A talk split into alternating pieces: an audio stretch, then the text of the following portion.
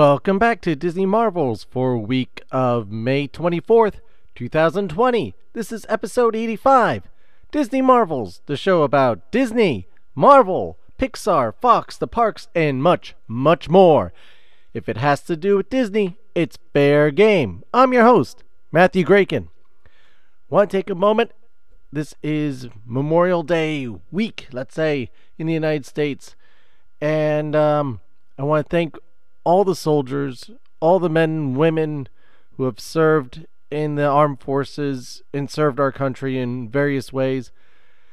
Thank you for your service, and we remember those who will not come back or are not with us anymore, and we thank them for their sacrifice in keeping our freedoms free.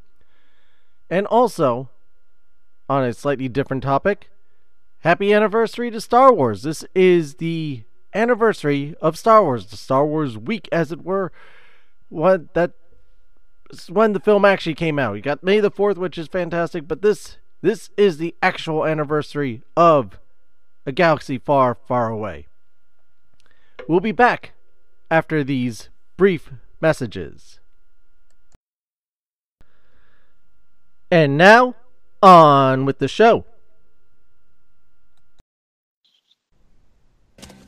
Nah. There goes Mr. Outrage. There goes Mr. Sneer. He has no time for friends or fun. His anchor makes that clear. Don't ask him for a favor, cause his nastiness increases. No crust of bread for those in need. No cheese, it's for us Mises. Star Wars came out this time, ooh, 30, 40 plus years ago. And I thought, well, I should get someone who, who was involved in Star Wars on the show to, to talk about that wonderful franchise. But then the Muppets dropped a bombshell and said the Muppets now will be coming out. I said, oh, maybe I should get someone who's involved with the Muppets on the show. And I couldn't decide. Or just someone in general who's done some Disney films. And I, I had a dilemma. So I figured I found someone, or actually someone was suggested to me, that not only has done Disney stuff, but has worked extensively with the Muppets and may have appeared in one, two, maybe even four Star Wars movies. This man also knows where the wax lips are kept in which trousers. Mike Quinn, how are you doing? Well, hello. I'm sorry you're stuck with me instead of somebody that uh, you know might have been actually worked on even more stuff. But anyway, you've got me instead. So there we are. Thank you for that wonderful introduction. Oh, please, my pleasure, my pleasure. And just because of the enormity of this guest that I have on, I brought Matt Leonard in to Hello. also Hey. Hey! because if there's people that someone knows more about how to manipulate felt on your hand, it is Matt Leonard. And then Yes, he I'm works very sometimes as well.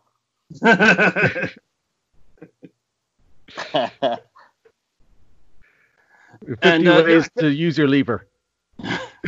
And Can I just say I was I was looking over Mike's uh, IMDb page this morning just to kind of remind myself everything, and and it really is just a, a treasure trove of a career. Just everything that you've worked on, all these projects, just one classic beloved piece of work after another. Some very well known, uh, The Great Muppet Caper and Return of the Jedi, and then some that are a little less uh, known, Hmm, something like yeah. uh, uh, uh, Tale of the Bunny Picnic. I know you were involved in, and, and Secret Life of Toys, which are, is very charming pieces that probably don't get as much attention or aren't known as much. So it's it's a real thrill to be able to, to sit here with you and talk you. for a bit Yeah, about some of these that- things. That's true. I mean, uh, IMDb certainly uh, is always wrong, and I'm always trying to update and correct things because people, in their wisdom, try and be helpful and put things up that are wrong. And uh, so it- it's still it's got a lot of stuff that's missing as well, uh, especially the the smaller, more obscure stuff. I mean, and there's probably more of that than anything else. You know, all the commercials and Yeah. various random appearances here and there and, and uh, that kind of thing. But they're lesser known, so they're not up there. Uh, but yeah, it, there's just been a lot, a lot of uh, big, small projects, some that get forgotten, some that are, are gone in the blink of an eye and never seen again as well. So, you know, that's that's what I guess we do as as uh, uh, performers. You know, sort of, and the the same would go for any other actor and musician and and uh, uh, writers, clowns. Hey, we've got to bring the clowns in. So oh, um, send in the yeah clowns. we'll bring those in. Um, but but with that said, um, you know, every project is just as valid as the next Yeah. uh, when you're working on it. You know, you still give your absolute best and work super hard no matter what the project is. It's just that some stuff uh, sticks to the wall and some of it slides down and into the gutter and is never seen again. And in some cases, that's probably where it belongs. But but uh, you know, that's that's the way of it. So. But I'm just lucky enough that there's been some, you know, large, large projects that are. I kind of um, look back uh, favorably now over, you know, with nostalgia and over time. Uh, they, you know, when when back in the 80s when we made those films and and and the, the large projects like that, you know, they were big at the time, and then they sort of fall out of favor, and all the new stuff comes along, and it just becomes sort of old news. But then after, it seems like there's almost like a rough, I don't know, rough sort of 30 year sort of cycle, and everything kind of comes back again and it's it's huge again you know and it has this nostalgia and retro feel and people actually can sort of revisit or see the stuff for the first time or share it with their kids Yeah. you know from, Mhm. uh, from when they were that age uh, when they first saw it so so it's nice to see stuff kind of coming back again and being re-released in new formats um, for everyone to see and and I can appreciate them more so now than I think even then uh, with distance, you know, with space, giving it time and seeing it with a, a fresh perspective. It's like, oh my goodness, you know what? This is actually really good. I didn't realize it was as good. So it's really interesting for me to to see it with uh, fresh eyes, you know. Oh, indeed. I mean, coming from someone that still shows their kids the 1978 Sesame Street Christmas special every year. I know, wasn't that great? That was so good. Uh, that wa- it was beautiful, and um, Carol did such a great job Yeah. Yeah. in, in that Yeah, one. And Yeah. um, I mean, I had it on VHS until my until my mother um, finally "All right, here, here's the DVD copy of it." a of years ago. Yeah. You, you need to retire that that that VHS. Uh, Aw. Yeah, those are classics. That and of course, you know, I've always loved the Emmett Otter's Jug Band Christmas, which was from a similar, I mean, the year before, but a Yeah, similar yeah. time. And there was a lot of great stuff happening back then. Um, in the Christmas late, Toys, another favorite of mine. I've been having trouble finding that one, but Yes, yeah, I think I've seen it on a dual disc with something else. Um, but yeah, um, yeah, no, it's, it's great. It's really good. Uh, It was just such a creative time for, for Jim, though, um, for sure, and all the people around him in the in the you know mid to late seventies. Um, and I was lucky enough just to sort of stick my head in at the very end of the golden era of uh, of Muppets and, and Jim and what he was doing. You know, uh, sort of right at the end of Muppet Show and into the films. And he'd already made the Muppet movie, but but um, you know he was really sort of opening up a lot with Fraggles and Dark Crystal and Labyrinth and and Storyteller and all the new worlds and things he wanted to to do and create. And he had so many more projects and ideas that that he wanted to do that never got realized. You know, he Yeah. was so far ahead of his time and so many projects ahead as well. Uh, you know, with, with, in, in his uh, in his mind. So. Yeah, the, I, there are several interviews where he's described as a walking idea machine. That, that there was just always something, and it took. I mean, even after he passed, there was stuff that they were doing with the characters and, and stuff they were doing that was he had planted the seeds of, and they carried it on and were able to do with it. And if you ever really want a, a real sense of what a walking, I, uh, uh, how many ideas he had, uh, go on YouTube and find the the pitch film for the Jim Henson Hour. Whereas he originally conceived it, it was going to be like a, a whole different show each week. And one week they were going to do like a storyteller thing, and the next week they were going to do a Muppet Show thing, and the next week they were going to do like and uh, something like uh, like Tale of the Bunny Picnic or Emmett Otter. Yeah. And just, and you just look at it and go, how do you how do you fund a project like that? You know, just, Yeah, was just yes, so much that he wanted to do. It's certainly something hard hard to pitch, and and Yeah. but he did though. You know, he he would he would get ideas and say, oh, wouldn't it be fun if we did this, and and c- can we do that, and what about that? And he didn't. I think I think he was just so open to to uh, just you know that blank sheet of paper, and not not at that point in Yeah. time thinking about okay. What's the budget? You know, can we do this? Uh, you know, is there an audience for it? He would just sort of start, I think, from a point of view of what's entertaining and what's fun and what would I like to see and Yeah. and uh, you know what what what made him giggle as well quite often uh, you know what what uh, what world did he want to immerse himself in and, and create? And that's sort of how he thought I think. You know he was he was more sort of a, a, a I guess a, a, a broad big picture uh, um, kind of guy. And uh, you know um, and also uh, Jim was definitely about experimenting with new characters as well. You know, let's not forget that. And that's something that he he would always try with uh, his even on Muppet Show. He'd introduce new characters, and some would work and some wouldn't. Some would need Right. developing, but they developed nonetheless. Others would fall by the wayside. And you know, had he uh, lived, I certainly think we would have seen a lot more new Muppet characters around, just because that was sort of he was always looking forward, always looking ahead, um, and expanding and seeing what hadn't been done yet. So I, I, I think that is one of the, the things that that that w- is missed from from Jim not being around. Is just the not just the new worlds, but also the new characters within those worlds, the new relationships and and that kind of thing, and ideas that uh, that he he put forward. But um, he was also very good at bouncing off of um, the people around him. He had a very good creative team around Yeah, yeah. and uh, a core group, people like uh, Jerry Juhl and, and all the pop performers and some of the builders, and you know, and and they just kind of all gelled together, um, which was uh, a beautiful thing to see. The every now and then, I, I you know, I, I've witnessed um, where I've been sort of the assistant puppeteer to both Jim and Frank. I remember one time there was shoot. It was early '80s. Um, I think it was after Dark Crystal. Some so it might have been '83 two, three, something like that.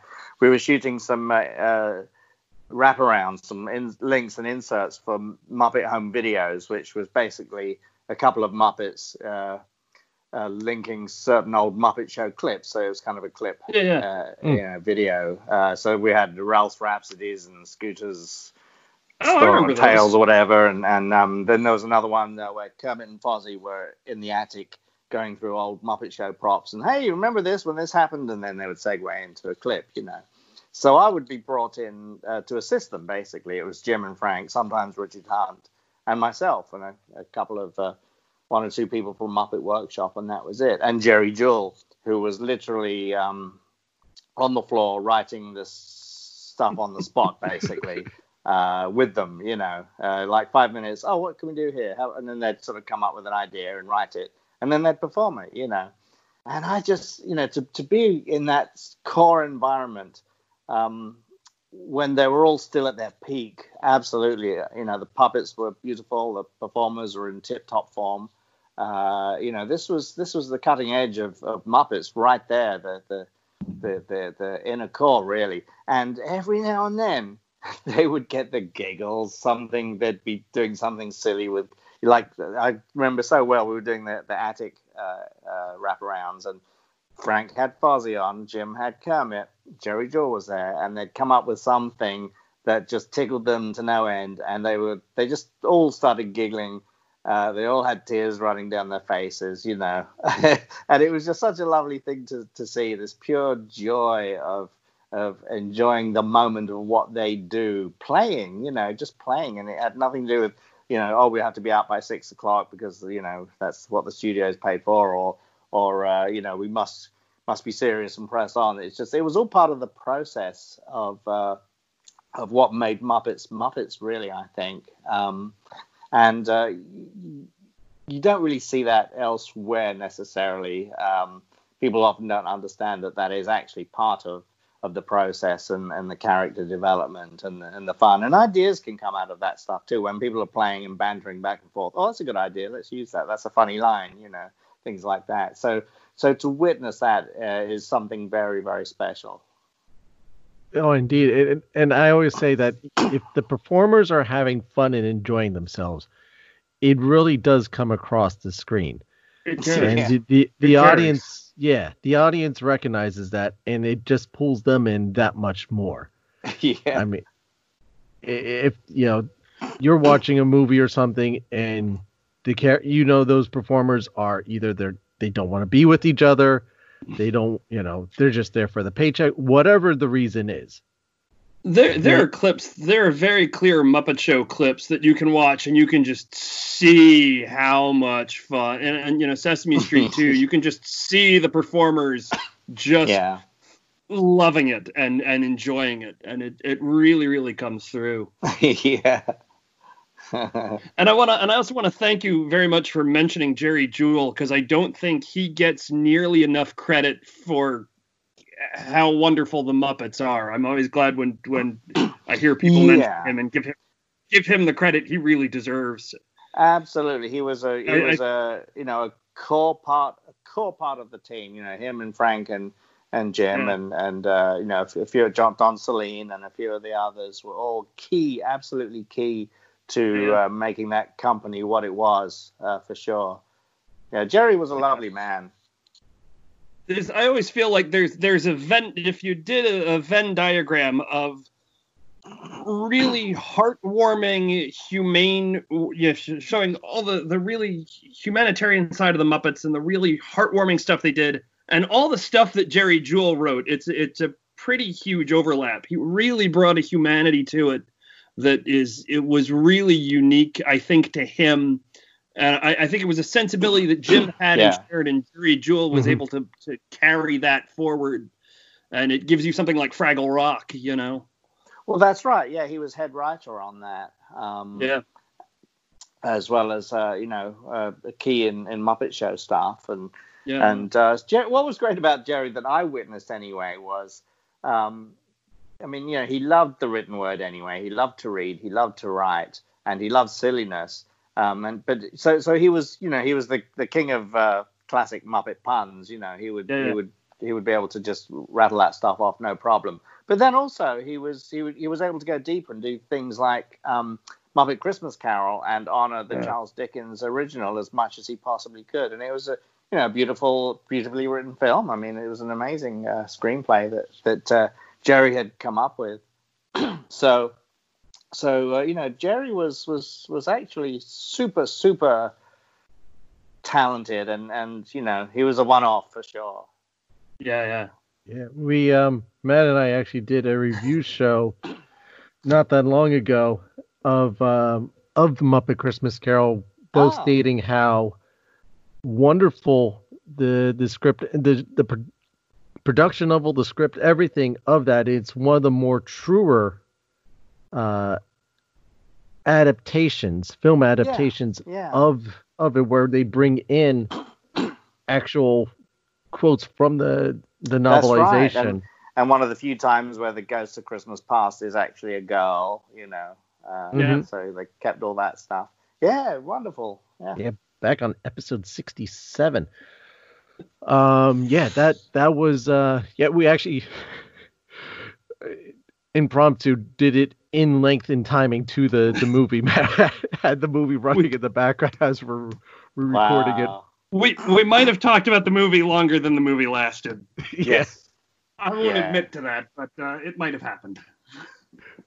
But uh just but again, how much heart, how much depth you were able to get from the Muppet characters, having Gonzo as Charles Dickens and Rizzo there by his side, kind of just doing Yeah. kind of like as the the interpreter for the Yeah. for the younger audience, or just kind of keep the the younger audience entertained with the levity. The comic relief, the comic Yeah. sidekick. Yeah. And um, yeah, yeah. so good. some of the songs out of that are just beautiful. Yeah, that was actually Paul Williams, I think, first uh, big thing um, after his his uh, break, you know, uh, from when he was, I guess, sorting out his own stuff. Um, so that was kind of a big deal for him. You know, of course, he'd done the Muppet movie, Emmett Otter, and, and a Muppet Show, and all these other things of his own projects. But So, uh, but he, he kind of had some things that he had to take care of, and and this I think was the first. I want to say it was like '94, maybe when we three or four when we went in and, and uh, did the uh, song records. Yeah, I'm singing on the album there as well. I have a few one-liners as well as chorus stuff in there. So um, it was nice to see Paul again uh, in in that environment, and and uh, you know a lot of the lyrics in the songs are uh, uh, I think quite personal to Paul Williams as well. So Mm. Yeah, bless us all. Yeah. The the song Yeah. that Tiny Tim does. Yeah, beautiful song. yeah, so there's a lot of stuff there that was I think where his head was at at the time, I believe, and he kind of even sort of commented on that when we were recording it. So yeah, I've got the demos somewhere on cassette, his original demos. Ooh. Oh wow. Uh, yeah. The um, I guess before we get too much further into this, uh, let's cover on how did you get into it? Because I I love the story of how you got involved with knowing these people and and started with the uh, the Muppet Group. Oh gosh, yeah. Let's see. Um, how did I get? I'm hearing a whooshing sound at the back. What is that? Sorry, that's that's I'm in my basement, so that's my my water boiler. I apologize. That's all right. Okay. Uh, let's see. So how did I get it? Yeah, I mean, basically, I was a Muppet fan. Uh, I, I, I always had puppets as a kid, and I enjoyed puppet shows. Grew up watching old 50s puppet films on TV and glove puppets, marionettes, old black and white stuff. Uh, Punch and Judy shows, uh, uh, you know, live Punch and Judy shows at the beach. That was a very uh, British thing, of course. Mhm. So, um, uh, so I was always into puppets and did a few little puppet shows myself. I had a little glove puppet show I would I did when I was about eight or nine, something like that.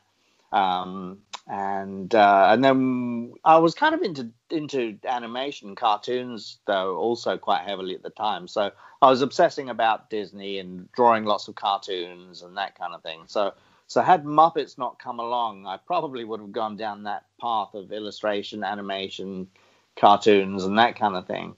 Um, but uh, when Muppet Show hit in 1976, it hit big in the UK right off the bat. And so uh, I was, what, a 12, something like that, 13. So uh, I became obsessed right away and wanted to know how these things were, were built, how they were moving. And there wasn't much information back in, in the uh, you know late 70s uh, at all. There was no internet, of course, and just a few photos uh, came out of how they worked them and that kind of thing. So I would spend uh, my pocket money and buy materials and try to figure out how to make these puppets and and even took sewing in in school uh, so I could actually make pup- puppets on school time. Excuse me, and uh, which was quite good. So for the last two years of school, I was able to to make puppets at school as well as at home, which was rather clever. but anyway, um, and then uh, uh, I first met the main Muppet Five performers uh, in I think it was 1977. They they hadn't quite started the second season of Muppet Show yet, um, but they were appearing at a London radio station for an hour guesting. You know, so uh, on the it was on the Kenny Everett show. I don't know if Americans know who Kenny Everett is, but um, some I of you can't may. He he was seen in the uh, the uh, that. Uh, what was the Freddie Mercury film uh, that came out? What was that called? Uh, um, You know the one. Bohemian Bohemian- Rhapsody. yeah, Bohemian so there's a- Rhapsody. there's a scene in that film where Freddie Mercury goes to Capital Radio and is and Kenny Everett says, "Look, I'm going to play your song. No one else will. I'll put it on the air. I'll, I'll help you with it." And that was there was it was an actor playing him because the guy had long passed, but but anyway, that was the the guy. So he had Muppets on his Saturday, Saturday radio show, and I intercepted them in the uh, lobby and got their autographs. So that was the first time I met Jim and Frank.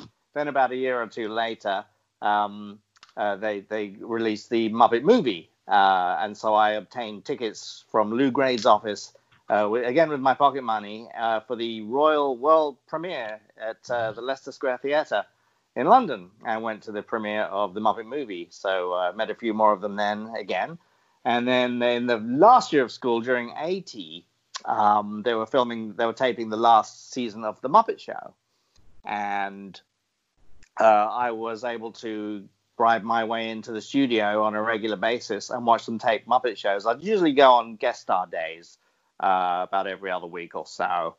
Um, so I'd see people like Diana Ross and Marty Feldman and Gene Kelly and Linda Ronstadt and yeah, the list goes on. Uh, Lynda Carter, she was the first one I went and saw, and um, so they got to know me at, at the uh, on, you know uh, Muppet Show, both the performers and Jim as well as the Muppet Builders.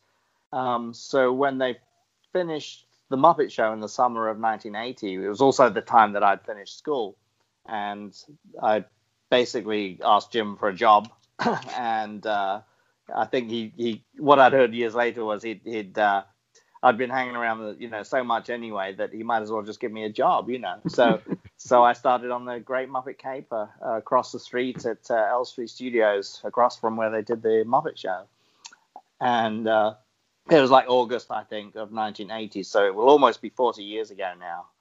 Um, Oh, wow. And they just kind of took me on as a, a sort of a, an assistant background puppeteer, and and um, I guess they just never stopped using me. So you know, still working Muppets to this day, uh, 40 years on. It's quite it's quite uh, you know who who can see that far ahead? I mean, nobody can. You know, you can't even see five years ahead, but 40 is just insane. So I don't even know what I'm having for dinner. yes, yeah. I think it's lasagna, but yeah, that's okay. Do you do you remember like the first thing you did for Muppets, the first scene or the first the first character you got to perform? Absolutely, it was the uh, the Happiness Hotel bus on the Great Muppet Caper outside the front Oh. of Elstree Studios. The, the admin block was doubling as the the exterior for the Dubonnet Club, Okay. uh, where Kermit and Piggy were uh, were doing their their uh, supper club scene. Um, and so the Happiness Hotel bus pulls up outside and stops. And I was working the Swedish chef leaning out of the, one of the windows. Uh, that was the, my very first night. And then the, I think the second night, we were driving around. We are um, you remember Beauregard's little yellow taxi, his little cab. yeah. It was either the, the second night or the Friday night, I forget. But but um, they had uh, they were doing wide shots of the of the vehicles driving around London, and there's a shot where um, uh, Beauregard drives the taxi past Harrods, the, the the big famous store in Knightsbridge in London. And so that was because I had two versions of the car. There was the puppeteer sort of close up shell of the car, and then there was the stunt version of the car. Um, so there was a, a stunt man wearing a Beauregard mask uh, driving this taxi round round the block in London during just after rush hour, and in the back I had Kermit and Gonzo, one on each hand, and was working uh, Kermit and Gonzo uh, for the for the wide shots. So when you see that that in the wide shots going around London at night, that was me in the back working those two characters. And of course, can you imagine? You know, the the rest of the traffic was real traffic. So imagine driving past those guys and saying, "Oh, there's uh, Kermit and Gonzo in the back of that little taxi there, and it's being driven by Beauregard." Um, so so that was one of the yeah. It's either the Tuesday or the Friday now. And then the other three nights of the week, uh, that was first week, were night shoots where we would at the uh, at Knebworth House, uh, which was the exterior of the Mallory Gallery, where they're trying to break in and climb the drain pipes Yeah. and all that kind of stuff. So that was my first week on Muppets. So, so were you part of the group that had to climb the drain pipes? And could you talk about that? Because it's only in the last year or two I've learned about how that was made, and that's Yeah, quite a yeah. story. Yeah, so uh, we went back and you know later on and did did the uh, close-ups, um, and you can of course you can see the real bad uh, match in the in the film when you watch it. What what was actually the the exterior uh, shot uh, at Knebworth House, and then the uh, the close-ups of uh, of the Muppets actually climbing the drain pipe. Um, and they tried to sort of match the sh- shots together, but of course it didn't really match. But you know who cares? But um, so uh, yeah, I was helping Richard Hunt with Beaker. So I think Richard was doing the uh, the, the head, and I was doing Beaker's hands and, and feet. You know, and we were on the in these sort of horizontal uh, death traps, this uh, platform, uh, laying laying down there, all on you know what, one stack after the other. And it was on this, uh, I guess, a hydraulic system, and uh, we'd we'd literally go up these this drain pipe in the studio and back down and up and down, and it was kind of scary, but fun at the same time. So yeah, I was helping Beaker uh, in that stuff. Yeah. I, I think Dave Goelz has said it's like the most terrified he's ever been doing Muppets. That he's he was pretty convinced that Jim was going to get everybody killed doing that uh, that one I- effect. I can believe that. I can believe that. Although there have been many other more dangerous things. So to me, I didn't really think of it as being dangerous. I just thought it was kind of cool and fun. Uh, and we, we didn't die. So, uh, but uh, yeah, amazing stuff. Really crazy, crazy rigs. All the things they, they did in that film, insane. And that, that was coming from David, who who Gonzo always ends up in some interesting situations in general. Yeah, he's- yeah. So uh, yeah, I, I was just picturing in my head, you know, the, the the the regular passerby who does not realize that they're on a movie set, seeing this taxi with Beauregard driving it, a, a full size Beauregard, and then you had um, Kermit and Gonzo in the back, and, and the the the little girl turned to its mother, "Mommy, was that a bear in the back of the the car?" no, no, no, dear. Bears wear hats. That's a frog. yeah, that's a frog. oh, okay. so yeah, it's wild. Uh, good times though. So I mean, you know, I was lucky in that I got to, uh, you know, work alongside and, and next to both Jim and Frank and all those guys, and uh, you know, that was where you learned that stuff back then. There weren't any schools. There was nowhere to go to learn Muppetry and film and TV puppetry because it was still kind of a new thing, really. So I, you know, I was lucky that I learned all all the groundwork of, of what I I'm still using to this day in that first couple of years, really, on the first let's say three movies, really.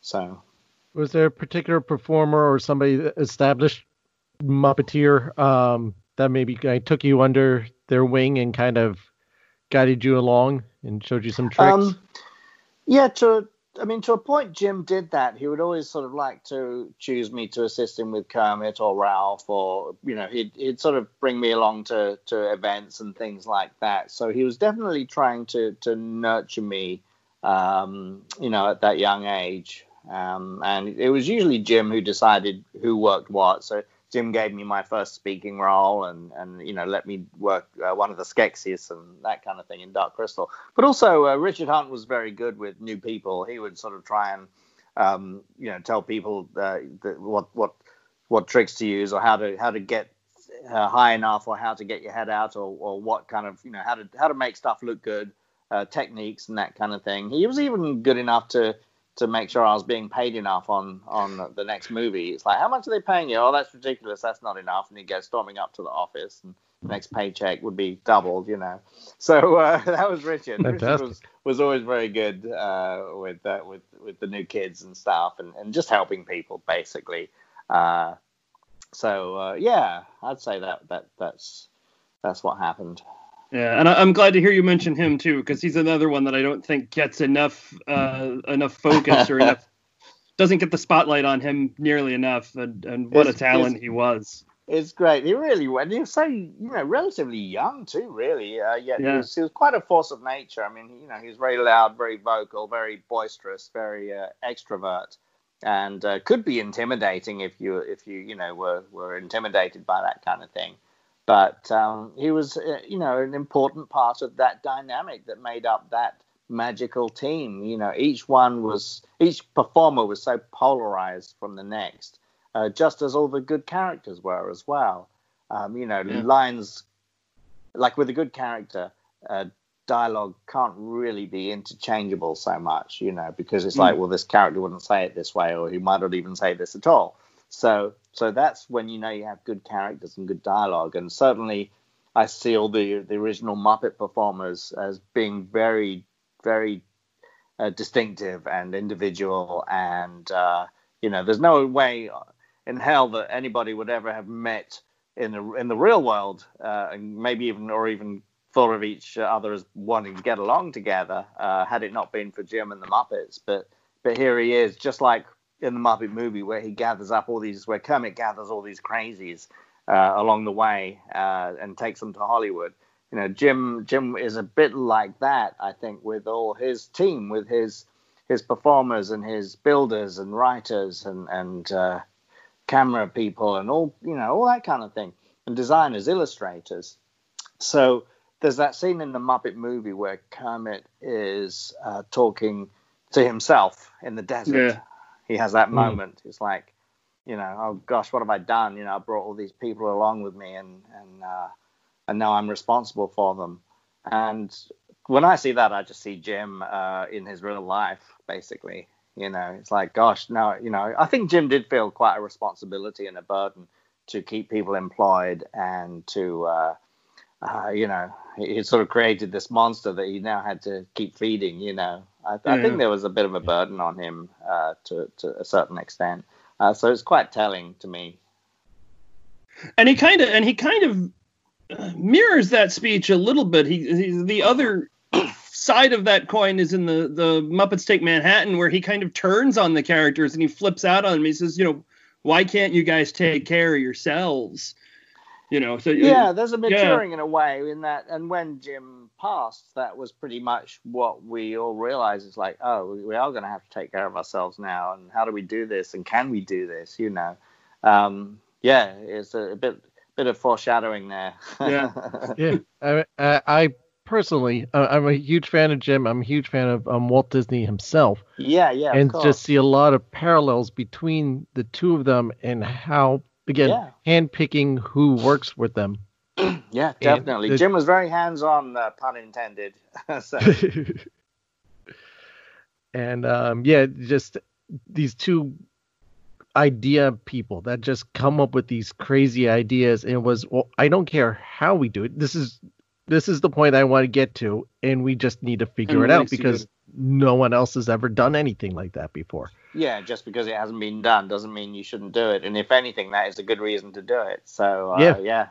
yeah, just try to keep pushing pushing the medium that they worked in or the extra uh, large. Yeah. um, I, I mean, to to think back that you work with just such incredible people, and, and as Matt keeps bringing up, I think a lot, most people, most regular people, they they know Jim, of course, they know Jim Henson, they they, they know Frank Oz, and then there's this other ragtag group that that worked with them that they just unfortunately don't know who these other amazing performers were. Um, that unfortunately we we've lost a, a lot of them. Yeah, that's true. Yeah, u- utility troop uh, performers in a way. I mean, that's sort of how I see myself uh, with Muppets. Is I'm I'm sort of a utility guy, um, and there's a lot of us. Yeah, yeah. Um, but what's I guess what what's makes me unique in a way is that I've I'm sort of one of the few that's been around the longest. Um, yeah. uh, and I, as far as I know, I think I'm the only puppeteer to have assisted all three uh, Kermit puppeteers as well. I think so, but I can Oh, jump yeah. into a character and double, you know, for the principal characters when they're in both in the same shot together and things like that, um, which is a really hard thing to do because you sort of have to mimic their timings and, and their hand positions and and all that sort of thing. So it's it's it's not something very many people can do uh, but as well as you know fill in with one-liners and, and, and pigs, chickens, rats, penguins, and other characters whatever. as well. So whatever, a few whatevers. Uh, so um, so yeah, but there are you know there's there's a few of us in the UK. There's a, there are a few in the northeast of uh, uh, the states, and uh, uh, also some more in California, and some in um, uh, in uh, uh, Toronto and Ontario and, and Canada. So uh, you know, he sort of created all these little groups of people uh, that they could sort of call upon wherever, whichever country they happen to be shooting in, basically. Yeah. Um, not that I ever want to leave the Muppets, but I do want to move on to a, another little franchise yeah. that you got yourself involved in. Um, Blue Harvest, horror beyond imagination. oh, I was going to bring up the. Horror, the horrors. Blue Harvest, horror Oh. beyond imagination. I thought that's what we were going to talk about next. It wasn't about a, a boy and his dog. No, it's not about a boy and his dog. That was a few episodes ago. Yeah. Um, no, no. I want to take us to uh, leave Earth and go to the galaxy far, far away. And um, you work with Lucas. Yeah. Um, how how did you end up, you know, going from, you know, working with the the puppets and with Jim to running into George and getting involved in that whole mess, as it were. Yeah, that was very easy in a way and very natural and logical, in fact. Um, well, first of all, Jim and, and George, you know, had a relationship with each other. They knew each other. They'd worked together. You know, Jim had Jim and his guys had, had helped Frank and and and Stuart and Wendy and all that create Yoda and Empire Strikes Back. Uh, also, of course, they had Star Wars guys on the Muppet Show. So, so Jim and George already knew each other. Um, and we had just finished the Dark Crystal at Elstree in 81. And the very next picture to come in at the very beginning of 82 into the same studio was uh, Return of the Jedi. So uh, basically, animatronics were a new thing. Uh, you know, Dark Crystal pretty much uh, sort of raised the bar and almost invented that whole genre in a way. And so we were already uh, trained up to work animatronics and creatures. And they, were, they knew they were going to have a lot of them in Return of the Jedi. Uh, so uh, they basically just commandeered a, a whole bunch of us uh, creature performers um, uh, onto the next movie. And I never ever auditioned for anything. I remember I had a you know 10, 10 15 minute chat with uh, Robert Watts in his office uh, but that was kind of it. Um, and then I was suddenly, I, first of January, second of January, or whatever, I was um, uh, on Return of the Jedi as a as a puppeteer. Um, and I didn't really know what I'd be doing at that time. I don't think they did either. But uh, they paired me up with Tim Rose again. Tim and I had worked together, of course, on Muppet Caper and, and Dark Crystal. Tim was also a Skeksis. So uh, I was assisting Tim with Salacious Crumb and uh, Admiral Ackbar, and then I got to work a few other things. So the first thing we did was Jabba's Palace, and, uh, and then later on uh, somehow I got to do Baby Ewoks, and and uh, of course Frank uh, pulled me in for to assist with Yoda. Um, which was great because I was a huge Yoda fan from Empire. Mm. Yeah, yeah, yeah, yeah. Yeah. But I guess because I, I, I was small, my hand was small, and uh, you know, the set was tiny, and Frank knew my work from assisting him with Fozzie Bear. It was essentially the same kind of a job, working the right hand, basically the live right hand. So it was just the same as, as what I'd helped him with Fozzie do. So um, so he asked me to to work with uh, Yoda, so I got to do that as well. And then of course, uh, accidentally later on, uh, Nien Nunb came about, um, which was pure by chance. Uh, but I never auditioned for anything, which is crazy. That's insane, but that it yeah, you just never know where these opportunities are going to come from or how they're going to No. end up. You don't. That's true. So next time I'm watching uh, Jedi, I'll make sure to watch the right hand a little more closely of Yoda and see what There you it's up to. Oh, he's See if it's holding any rubber chickens.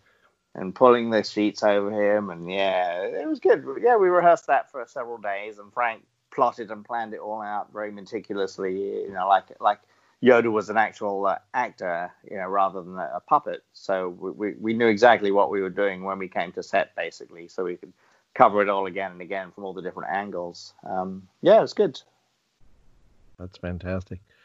Um, so Nien Nunb, the, a very interesting character that um, seems to have got a lot of like fan popularity. Yeah, yeah.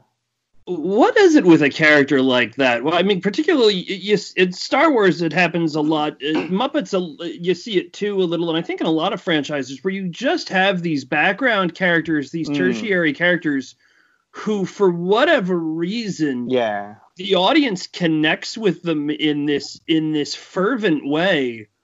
Yeah, I think it's a series of steps. I mean, uh, with him, it's it was.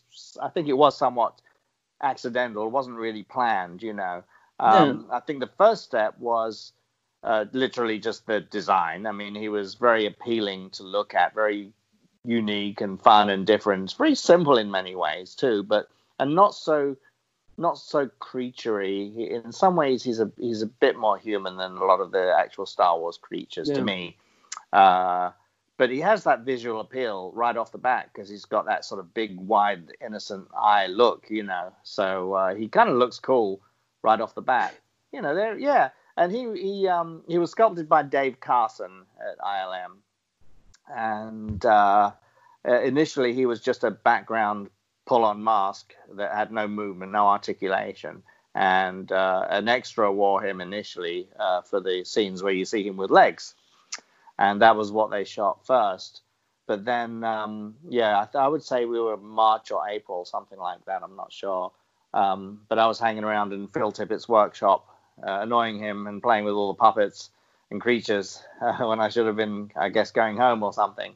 And uh, and I was looking at the Nien Nunb mask, and and Phil Tippett told me uh, that uh, George had pulled him out of the the background and wanted him to be Lando's co-pilot in some upcoming scenes, but he had dialogue and there's no movement on the mask. It's just a mask, uh, and they were they weren't sure how they were going to figure that out, and were they going to have to cover the mouth up with something because it didn't move, and and so I said, well, look, you know, if I put my hand inside, I can it, I can work the mouth like a puppet, and he can talk. Um, and he said, oh, that's a really interesting idea. So he said, do you want to mock that up and and sort of make up a little sort of mock up. Uh, puppet version with with one because there were two masks basically uh, you know duplicate so he said take one of them and and and fit it out and make a little sort of upper body and and uh, we'll show it to George. So I said sure. Like so a week later we actually did a little film test uh, with me working the hand puppet um, modified uh, Nien Nunb mask and then the other extra wearing the his the other one and he shot us next to each other uh, directing us to look around and react and speak and all that kind of thing and uh, and I suggested at that time, oh look, you can uh, you could put eye blinks and make him blink, and you could wiggle his ears and, and all that kind of thing. And uh, George loved it all, and they said, great, let's go with that. Uh, sent sent the mask uh, back to uh, California, back to ILM to be mechanized.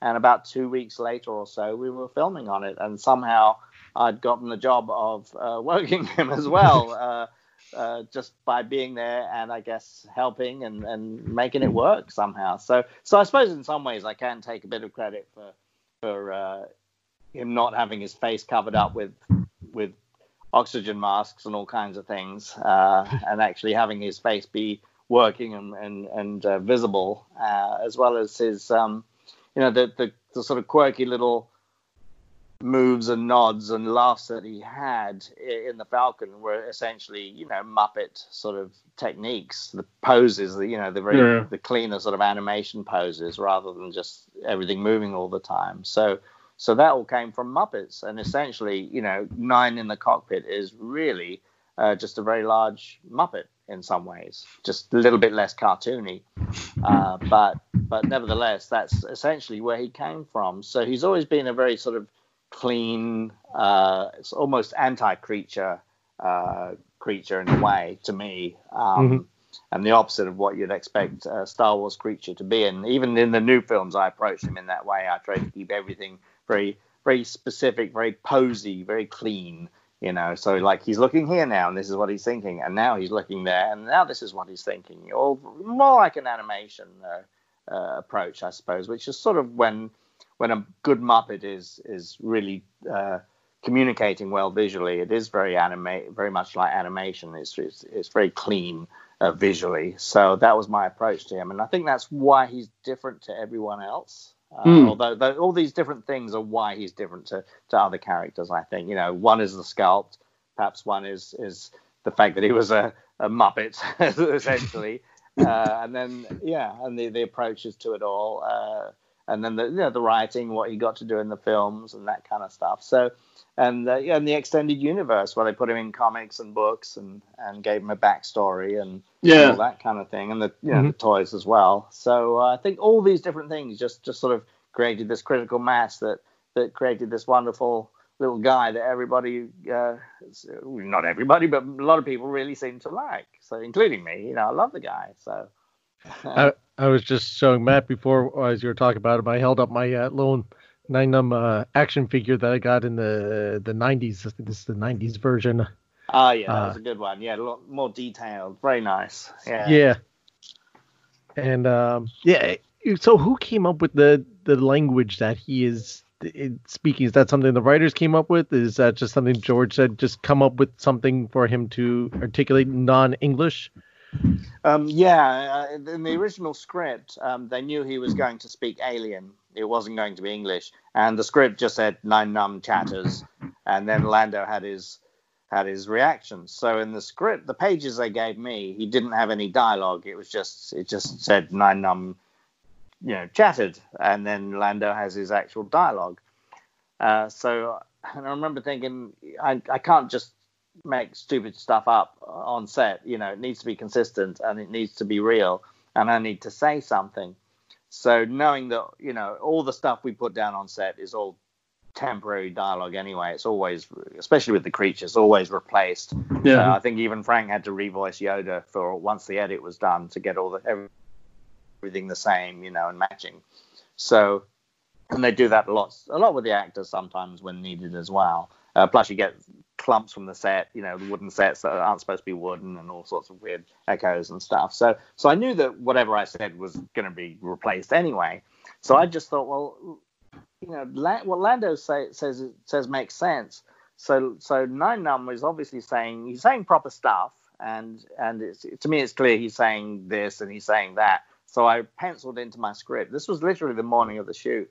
I penciled in my script what I felt he was saying, and George Lucas actually directed those uh, scenes in the cockpit. They were running a bit behind, so Richard Marquand was uh, on stage five, I think it was, directing the Rancor pit scenes, and George was directing the the, the, the cockpit stuff. So, so I just asked George. I just showed him the script and said, "Can I have Nien say these things in English because it'll make sense, uh, and it'll help, you know, Billy Dee and everything." And he just like just looked at it, looked it over, and said, "Yeah, sure, that's fine." So there we go. So I just laid down all my dialogue in English, um, and then it went to Ben Burtt, and I had a chat with Ben Burtt a few years ago about this, um, you know, the sound designer, and uh, and he said, "Yeah, I could tell even with the sound off visually." looking at, at, what you did with Nien Nunb, what his intent was, and whether he was excited or happy or concerned or whatever. So he said, I knew visually, you know, what what I needed to do. Um, uh, but they had a, a Kenyan uh, intern at uh, Skywalker uh, Ranch, I think. Um, and so Ben pulled him in and got him to do some uh, uh, just some various sentences and, and words and laughter and and so he's actually speaking a dialect of, of Kenyan. Um, Okay.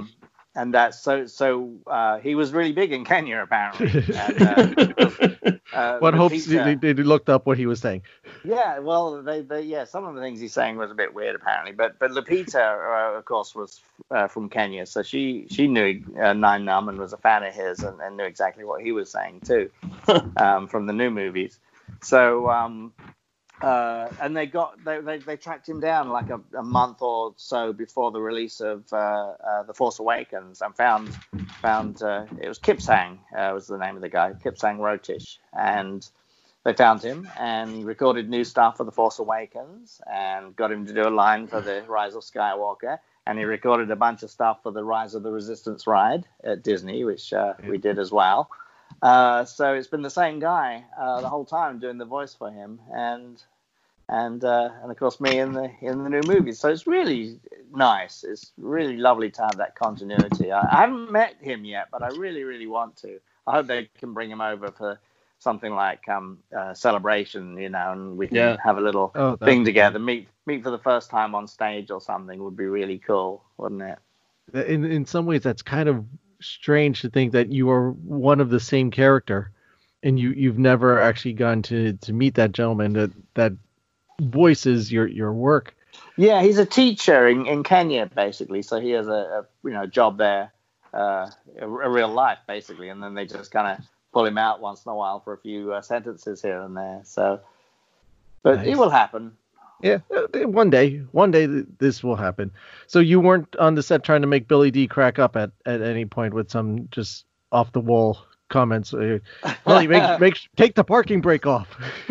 yeah, no, I mean now I, I would I'd be much more inclined to, to do that, and that would probably be my default. But at that time I was like 17, and uh, it's you know this was a big deal. Oh, I'm in the Falcon. Oh, there's Lando. Oh, there's George Lucas. Oh, we have a few hours to you know we have a day, day and a half, whatever, to shoot this thing, and uh, the puppet's really heavy, and I can't screw up. And oh my goodness, I'm in this big giant close up. So the last thing I wanted to do was make it harder for, for, for Billy Dee anyway, of course. Uh, you know, he had a lot on his plate to uh, to to handle as it is. Um, so I don't think I really. We did sort of joke around in between takes, uh, you know, the two of us, uh, and, and chatted and stuff. um, when they were resetting cameras and repositioning stuff for different scenes. So uh, we'd do that, but once once um, once we were up there, you know, we didn't really rehearse much anyway, and film was rolling, so uh, you know, and film is expensive, so there wasn't really a lot of opportunities um, during during uh, when I had the puppet on because uh, a the puppet was so heavy. Uh, I you know I had to save all my energy for the real takes anyway, and Phil Tippett had to lower him in through the cockpit window onto me. Uh, I was flat on my back in the uh, uh, you know where that that's in Chewie's old seat, so they had to cut the base of the seat out so I could get low enough, and I had a little monitor um, so I could see what the cameras were doing, and that was it really. So there wasn't really a lot of time or energy for tomfoolery during the actual takes. But uh, with that said, nowadays it might be a different story. Yeah. now everything's still digital. You, you know, you don't have to worry about the cost of film as much. Just the cost of a Well, hard drive. The, new movies are, are all, have all been shot on film, of course, pretty much. So, you know, Well, that was that was smart. Um, Yeah. There there is a difference, and uh, that that had been something going originally working with George and now dealing with uh, JJ and uh, the the ones that work with them to direct and work those movies. yeah, Um, that, that had been quite a different experience. Two, two very different uh, directors, but kind of the same vision of trying to to get tell the story. yeah. I mean, um, certainly with, with Ryan and JJ, um, they they they're very good. Um, they're both very good people uh, persons, you know. So so they're and like I go back to people like Robert Zemeckis on Roger Rabbit. They're they're they're just very good all rounders. I mean, they're they they're great with the actors. They're great with the crew. They're great with the uh, special effects guys. You know, they're they're sort of an uh, everyman kind of director. So um, they're you know all very personable, um, very hands-on, very approachable, which is very important to me. So Yes. uh, I really enjoyed. Uh, I worked obviously with JJ a lot more uh, than than Ryan, but um, yeah, I really enjoyed uh, their energies on set a lot uh, and had a lot of respect. Uh, there aren't, you know, there, there really aren't many people on the planet that could even that wouldn't crumble after the first hour on a set trying to direct a movie like that. Never mind, you know, the whole film. It's it takes superhuman powers, let's just say. Oh, I, I, I can't the the scope of of vision and yeah. the amount of details that you have to keep in order to, yeah, the to responsibility get such of a the, you know, keeping trying to keep on schedule, trying to to, to do the, uh, you know, the the script, scripts as well. They were constantly, you know, writing on stuff and and uh, uh, pivot and uh, uh, when when when they need to make changes, weather's gone wrong or something breaks or whatever. It's just like, uh, you know, yeah, insane, insane. So I have so much respect uh, for those guys. They're super, super smart and and uh, yeah, it's really, really great to to be around those people and watch watch how they craft a shot, how they build a shot, how they you know like watching JJ sort of position actors and trying them in different co- configurations and spaces. And oh no, no, you go come back over here. Oh no, go back to where you are. That was better. But but let's try. And he'll sort of craft the shot um, and just keep massaging it until it's like okay, that's the take. We got it. Moving on. You know, really interesting. yeah, that's something else. Um, it- you brought Yeah. it up, and I might as well use it as a natural transition. You brought up Zemeckis and one of my personal favorite movies, um, Roger Rabbit. Yes. Could you tell me about your, your time on that? Only if you say please, please, Mikey. there you go. Um, yeah, so uh, essentially, yeah, I mean, that was, when did we film that? I think it was 87, 88, something like that when, Yeah. we, when we shot it. Um, uh, also at Elstree Studios. Strange. Uh, but, Very so- popular so, uh, place. Dave Barclay was the sort of chief puppeteer. He was uh, brought in by uh, through um, George Gibbs, who was head of visual effects, special effects, visual effects, I think it was, and uh, he won the Oscar for, for best visual effects that year. So us as puppeteers were sort of under him. We were a part of his department, sort of his secret sauce in a way, I think. So, so Dave Barclay was brought in as, as the uh, head puppeteer, and then Dave brought me in as sort of the main hand puppeteer.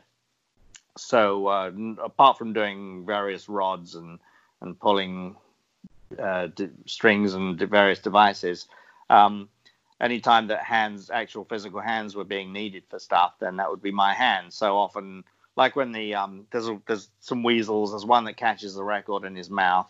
Uh, that's my hand with the weasel drawn over the top, and there's another weasel that has a, a bar of soap in his mouth blowing bubbles. That's also my hand uh, puppeteering as though it's a weasel. Um, and then uh, when in the close up, when Roger's uh, under uh, Bob Hoskins' uh, coat, Eddie Valiant's coat, those, those are my hands under there wriggling around. And when You Roger's really got up jumping and up on close and personal with Bob there. Oh, very much. Oh, yeah, you have to. And then uh, when Roger's jumping up and down on the bed, I'm underneath pulling the various uh, foot footsteps of Roger's uh, uh, feet on the bed. So just all that kind of thing. Yeah, as puppeteers. Yeah, it, I mean, that movie in itself, uh, it, just the amount of different techniques that they had to do Yeah. to get all that to to work. Um, Yeah, again, it wasn't a matter of well, it's never done before, so we can't do it. It well, it hasn't been done before. Let's you know, let's figure this out because it, for me, like I said, it's one of my favorite movies of all time. It, it just came out to be something amazingly beautiful of such a marriage of many different type of mediums, uh, puppetry, animation, live action. yeah. Uh, it, it was super hard. I mean, you know, we, we uh, there came a point where we had um, a 24-hour filming going on. You know, so like when we came to the Acme factory, that was all location uh, in London, and so uh, we'd have a 12-hour day crew and a 12-hour night crew, and we'd we'd have a, a you know two teams of puppeteers, and we'd just hand off and, and keep going. You know, but but for, for Bob Zemeckis to be able to to keep his his head around all all the aspects and and uh, you know Spielberg uh, breathing down his neck, saying, "Come on, you need to hurry up," you know, Warner Brothers and all this sort of stuff. So um, uh, it was a hard, a very hard shoot, I think, in many ways. But but wow, what an amazing thing! And it was sort of at this ti transitional time where we they weren't quite doing CG yet, but there were some of the the toon things were rendered in post production at ILM, and some of the things were practical uh, from us. So um, they were just sort of at that that turning point. I think it was that that magical time where we were still pretty much doing everything practical, um, and they'd they'd re um, reconfigured these old uh, VistaVision cameras uh, from uh, Gone with the Wind, uh, and that's what uh, they they they, they because they had a, a double sized negative. Uh, I think they called it lazy eight. So it was an eight per- perforation negative instead of four, which meant that the uh, image was twice as large for all the processing. so you'd have less grain when they when they squished everything back together again before computers. They, they everything I think on was still going through their optical printer, which was this big long. You've probably seen pictures of it. Big long uh, Yeah. device with lots of lenses and goodness knows what.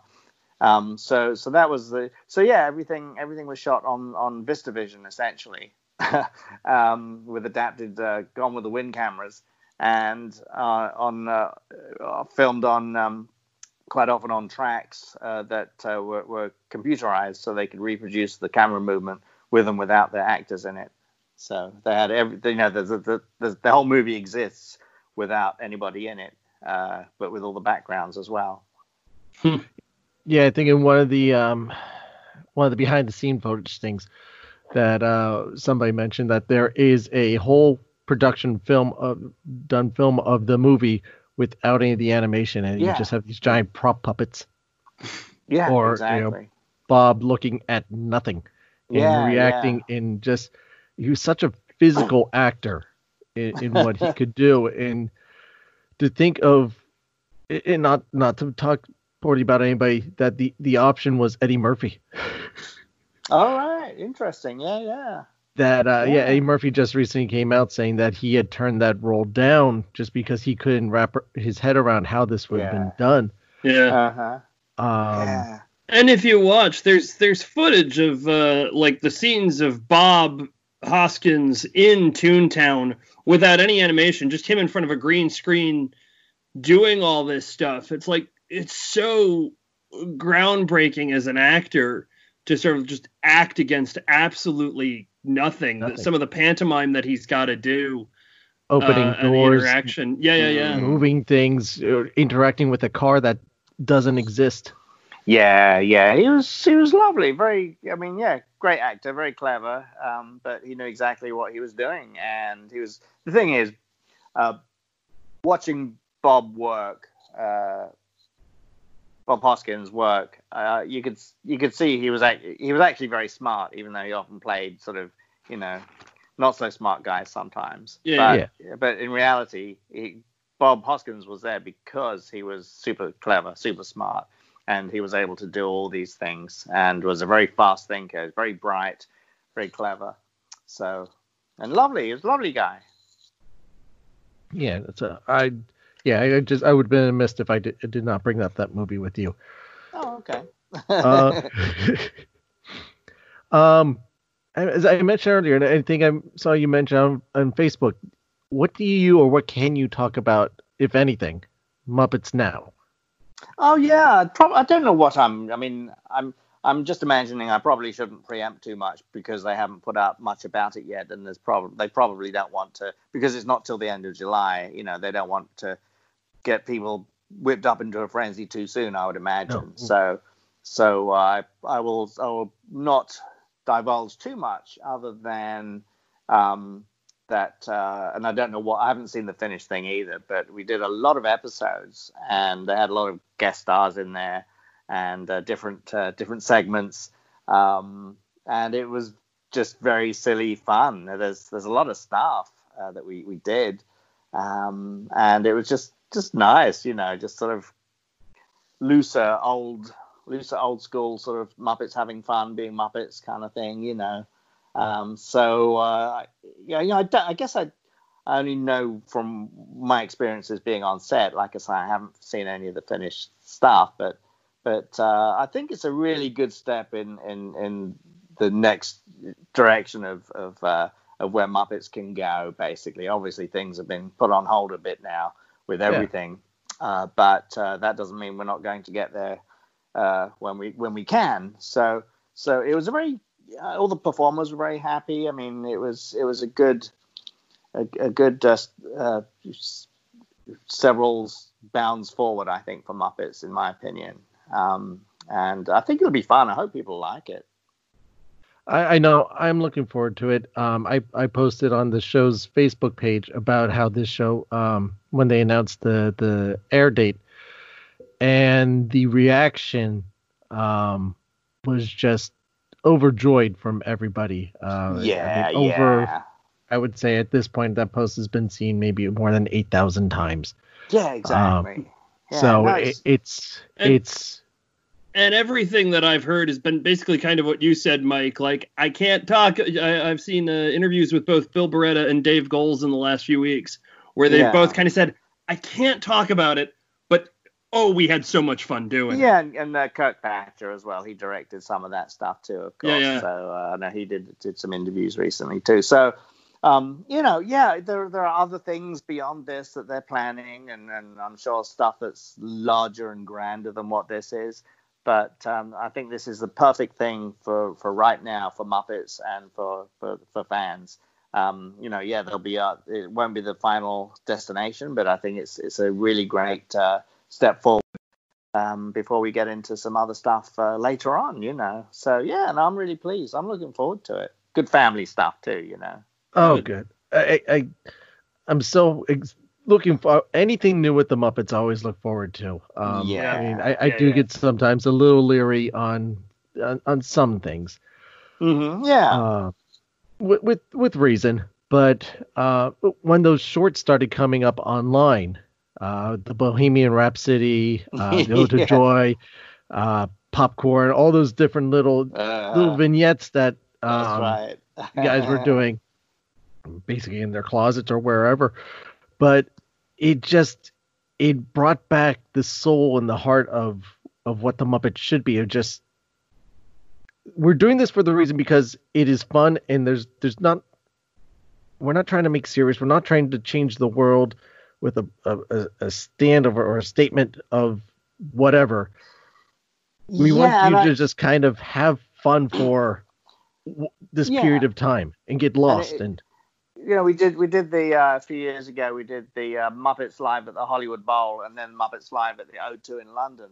Uh, similar shows, but they were each a, like a two-hour show, live Muppet show essentially. And it was exactly that. You had the Muppet Show theme. We were doing classic Muppet songs. We were doing silly sketches. Uh, you know, and it was just classic. You, know, you had the Doctor Teeth band, and Yeah. it was just Yeah. classic fun Muppets, and yeah, yeah. I mean, I wish that you all could have sat in the audience and seen those shows live. Yeah. Uh, but but I'd that sort of to. points the way, the direction in which you know I, I, I assume that the Muppets are going. I would imagine. You just reminded me, Mike. Can, were you involved in the in the live performance that the Electric Mayhem did a few years ago? Yeah, so the uh, we did the That- Golden Gate Park. Um, Oh my God, that was the most amazing thing. I I saw the live stream of it and I thought Yeah. this is such next level stuff. I've never seen the characters done this way before. That was so exciting to watch the band It was crazy for us. move I mean, around the stage you know, like we- that. It was yeah, it's you like, guys I don't know how many- fantastic they- job on that, and I can't I can't congratulate you guys enough. It was on- crazy. Uh, you know, well, first of all, how do you work a Muppet for half an hour without dying? So there was that little problem. Uh, but um, Your arm's gonna and fall secondly, you know, do will will a, a, young uh, sort of uh, audience care about seeing seeing these Muppets necessary? You know, we were warm up for Third Eye Blind, basically.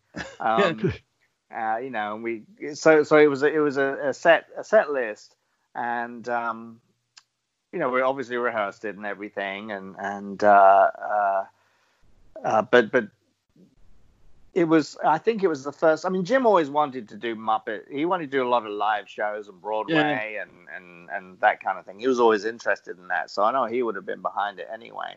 But but I think when when we were doing it, when we were about to do it, I don't think any of us were really sure how well we'd be received or if anybody would really care that much. Um, so, but as as we started, people started flooding from the other stages. I mean, I think they, I don't know what the re- real number was, but they they kicked around something like sixty five thousand people. That seems like a lot to me. But but they all came towards us, and they knew the songs, and we could hear the audience singing along with us.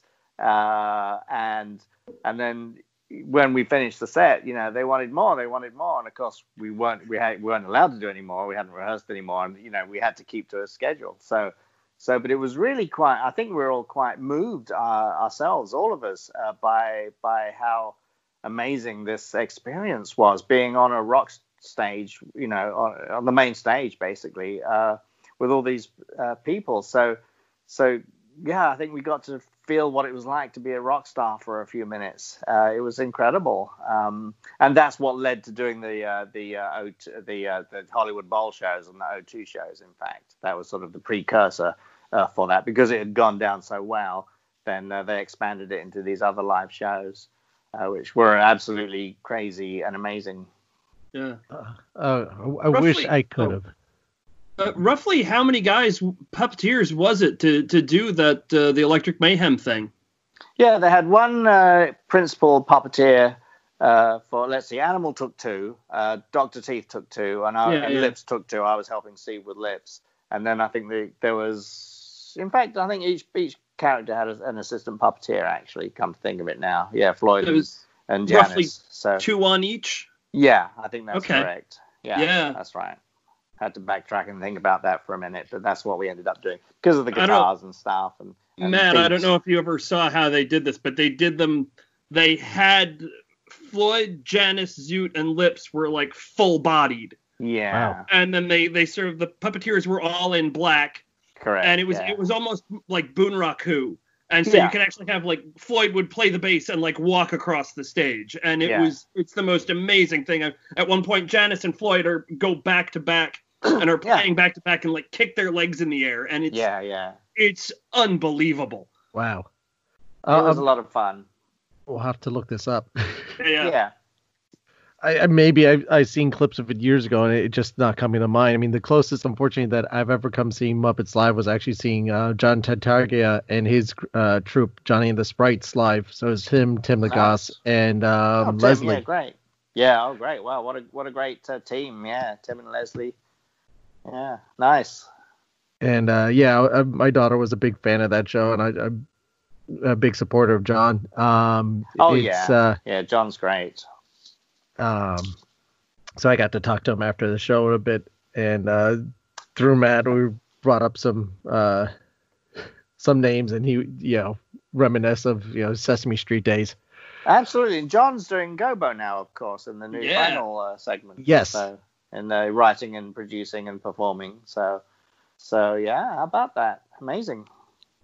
Um, so sadly, I I have not gone to experience the the Muppets in person. Um, but it definitely a dream of mine to one day be able to to experience the the madness of the Muppets, just in, in all their wonder and awe. Because I, Yeah. I I I'll have to look these things up. I'm sure there's videos out there of the O2 and um, Yeah, um, there, there are videos of that in the bowl, and also I think uh, yeah, Outside Lands is, is the the first one we were talking about at, at Golden Gate. Find Park, that San and watch it, Matt, because it's amazing. And The I, I always, yeah, I always thought it was odd because they did, uh, they did Muppets Live at the Hollywood Bowl, and I thought, okay, and then they did Mhm. Muppets Take the O2, and I just Yeah. thought it was a natural progression. The next thing that they would do live would go to New York and that's title what the we show. were hoping. Yeah, we were wanting that as well, and then maybe tour a few major cities it- around the world. Take Um, it to it New York still and give it the obvious title, Muppets Take Manhattan. Manhattan. I mean, Yeah, there you go. well, Muppets you know, live in Manhattan, just to, so you don't have the computer. confusion. But you yeah, know, never never say never. And uh, Yeah. it might have been just a logistical and financial thing because, of course, the, the puppeteers also had you know Sesame that they had to do, and and Right. um and goodness knows what else. So so it's it's possible that I I think it was I think it was uh, talked about, and it was a hope that okay, logically, yeah. Uh, New York or whatever might be the the, the uh, next obvious place to go, and, and it was it was a hope, and who knows, you know, maybe another iteration of that could still happen for sure. But who's I, got I think it Iger's was phone just- number? exactly, yeah, his his wife, I guess. Um, but uh, uh, yeah, I think it was probably just logistical, and it, it's not a cheap show to put on either, of Right, course. right. So, and do you spend those energies doing that, or do you put those energies into doing, uh, you know, things like Muppets Now, and Yeah, and yeah. and of course, you know, we did the portal ads as well, the Facebook portal ads at the same, pretty much the same time last year, uh, which were really. I don't know if you saw attention to those. Yeah, those were really sweet, actually. Very, very Yeah. nice uh, bits with. Uh, we did Rainbow Connection as well for the Christmas commercial. So Mhm. always nice, you know. So so yeah, I mean, where do you? I guess there's there's a finite amount of of energy and time and money, and where do you put that? I suppose. Yeah. So, Yeah.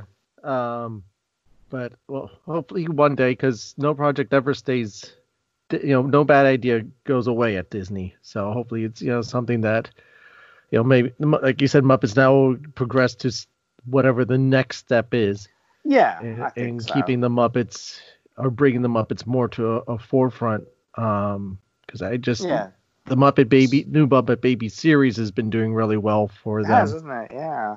um, which just it just goes to show you people love the Muppets when they're done. Let the Muppets be the Muppets. Yeah, absolutely, and give the public, uh, you know, what they want, I guess, and uh, and then some, hopefully. Yeah. um, you know, certainly one never wants to just pander, because it's otherwise it would be like giving children sweets when you know that might be what they want, but they could actually use some some broccoli and some some greens and stuff. So so uh, you know, it's always nice to to to to go beyond what what people uh, think they want, um, for sure, and to experiment and try new stuff. So as long as that that you know that can still happen, then there's still growth. You know what I mean? Uh, there should always be growth, always forward motion, and that's something I think Jim was always interested in doing. Uh, not necessarily looking back or staying static, but but like I mentioned at the beginning of this, new characters, new worlds, new new Mhm. ideas. So uh, so by all means, give the audience what they want, but also I think move forward and uh, and experiment. You know, take chances, right? That's what we have to do in life. That's how we find the good stuff, isn't it? Uh, Well, absolutely. You, you like you said, you, you don't take the risk. There's no reward. I mean, not Yeah. everyone's gonna succeed and you know become this brilliant idea, but you know, Yeah, you- you fail can't- fail forward, as we say, right?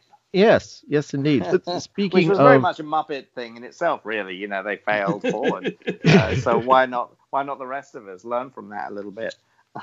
because yeah, the Muppet Show didn't happen by accident. There, there was lots of trials that led up to it. Yes. you Yeah. know, and again, it was like I said, Jim just kept pushing that envelope of okay, we did this, let's go for this. So okay, Yeah. we did Yeah, that. they Now made let's a go for couple of- that.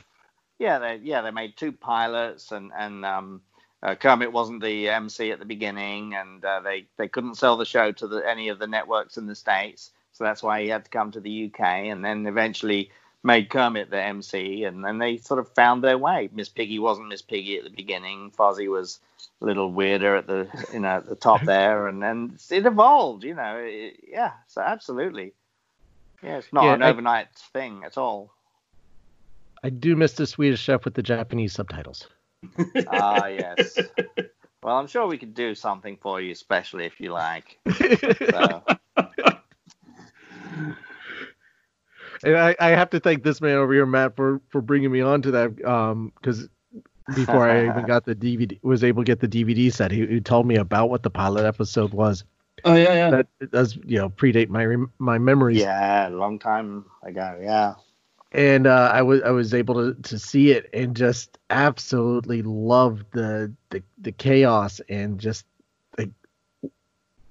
ideas that just you know how did you think why would you even think of doing that and um, yeah. finding the original one of the original pitch reels that they did um, with the the Muppet talking oh we're going to do this and we're going to do and just going absolutely insane and it it just and that's what I love about the the Muppets. It's just this.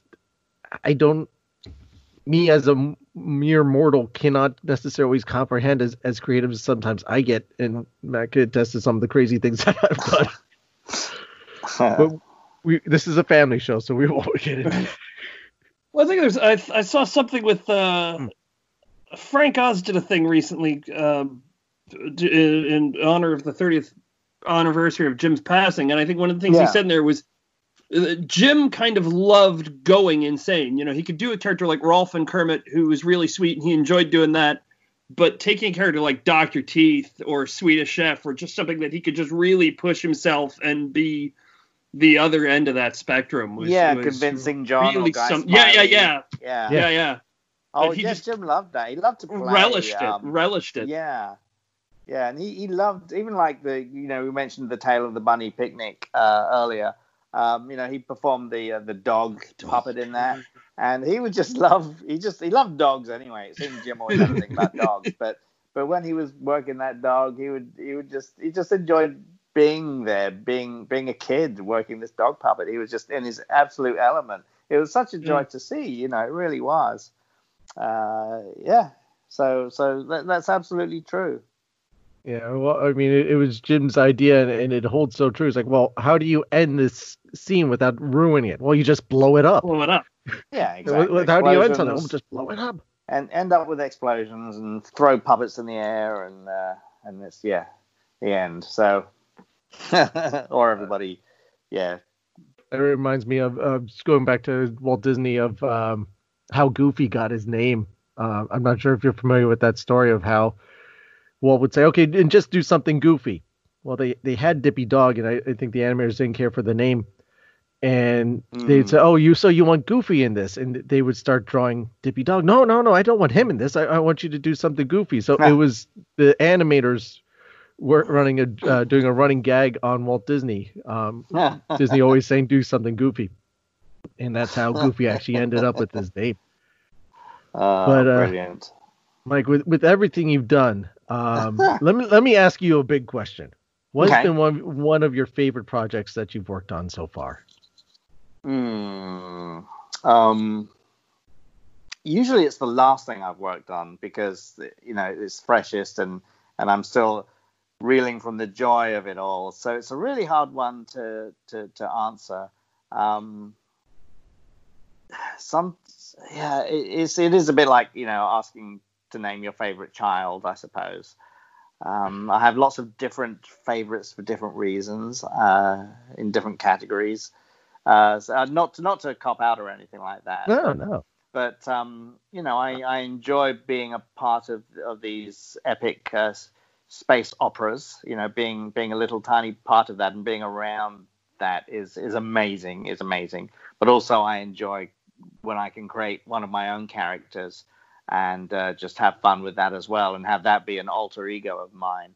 So um, there's a character I'm going to rebuild at some point, I think soon, uh, that that I worked in the late 80s, early 90s. Um, uh, that uh, uh, I I enjoyed a lot. All that stuff's gone. It was sort of uh, disposable TV back in the day, satellite TV.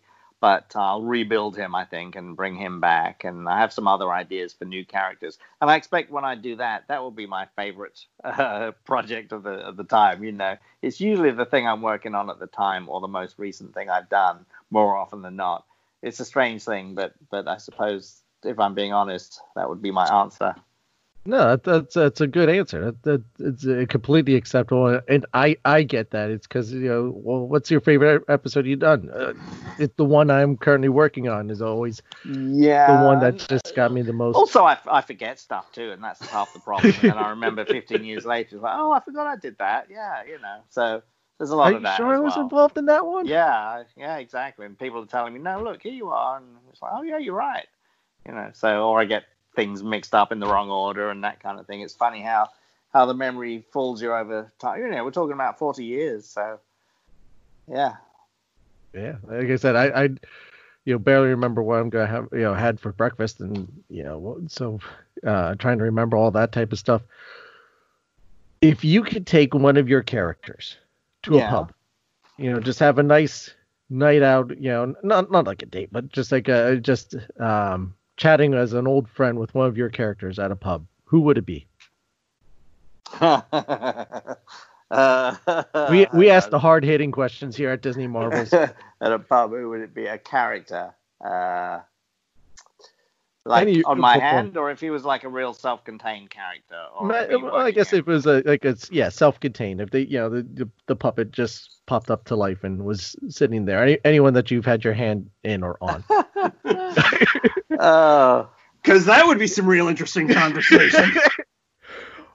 I think that would be. Uh, I think I'd have the most fun and be the most irritating and the most annoying if it was my uh, diddly squat alien character, uh, because he is he is really out there and uh, obnoxious and uh, opinionated and gets things completely wrong a lot of the time and a bit weird and not everybody gets him. Uh, but yeah, he would be a, he would be fun, all right. I mean, give it put a few drinks in him, I think I think it would be okay. so, uh, but he's he's sort of the the opposite end of me in many ways. He's he's sort of the the uh, uh, sillier, louder, ruder version of me. He can say things that I can't say. So sure, the pub, why not? Might end up in a bar fight, but it'll be totally worth it as long as it's captured on video. so there you go. uh, TMZ, you know, let you know, let it out. Yeah, exactly, exactly. Totally worth it. So, um, you had a question, Matt, that you wanted to ask Did him I? about the project that he's working on. Oh yeah, well, uh, has the because you weren't you uh, at one point working on a, a book or a, a Oh autobiography? yeah, yeah. It's, it's actually yeah, it's sort of evolved a lot um, since since it, it started. Um, right now, um, my current holdup is uh, I've got a whole new bunch of pictures uh, from my past that are in California, and I'm in the UK at the moment. Ah, so so I, I sort of have to wait until I can get back there and, and excavate them all and uh, employ them in the book. So, but otherwise, yeah, I just keep adding to it basically, and it's like, yeah, the more the more time I can give it, the better it gets anyway.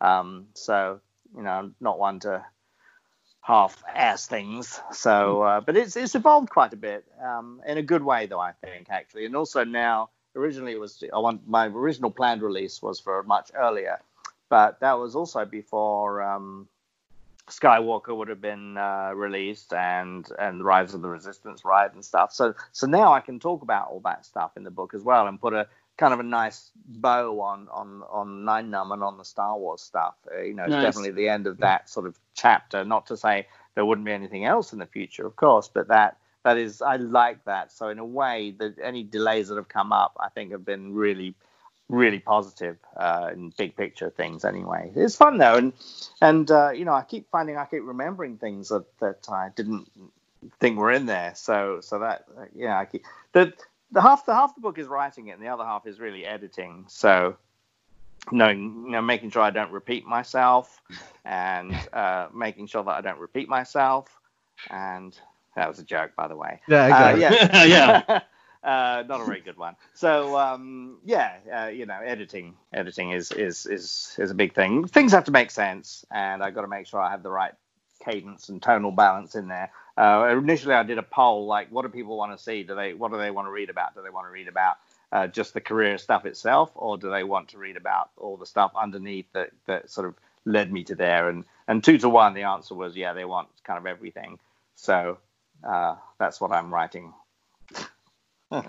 Let it all out. We'll, we'll have to. Well, maybe not all. Wow. maybe just 95% of it. Yeah. yeah, keep some, you know, some bits to yourself. Yes. Yeah. Some stuff's boring. So. But I, you reminded me. I wanted to bring up um, Rise of the Resistance. You know, now that Oh, you're yeah. part of a, a, a now one of the biggest and most innovative uh, Disney attractions out there. Madness. Yeah. Um. Have you gone to ride it yet? No, I haven't yet. Actually, I was about to head on out when all this stuff came up. So, um, yeah, I just I'll have to wait. Uh, We we'll get back to you on that one. And because I had a follow up question, if you had a preference of the blue or the green milk. and oh, indeed, yes. Uh, well, probably n- no milk at all. I mean, I'd go for the rum, I think. But uh, I've heard it is better with the rum. Generous space rum, helpings of the rum. Celestin Yes. space rum would be good. Uh, Celestin's from the spice mines, yeah, spice rum. but um, yeah, so I didn't. I got to ride the uh, the. I was there on opening day at Disneyland for the uh, for the uh, uh, park, and uh, I got to ride the Falcon on the first night. Oh, neat. Um, Oh, so nice. Yeah, I, I, I did, that watch. part. Yeah, I watched that. It was good. It was good to see Harrison, Billy Dee, uh, Al- uh, George up there. It was lovely, yeah, and I got to to say hi to Billy Dee again and meet some of his family I hadn't met before, and and uh, saw Harrison again and shook his hand, and it was he mumbled at me, you know, it was nice.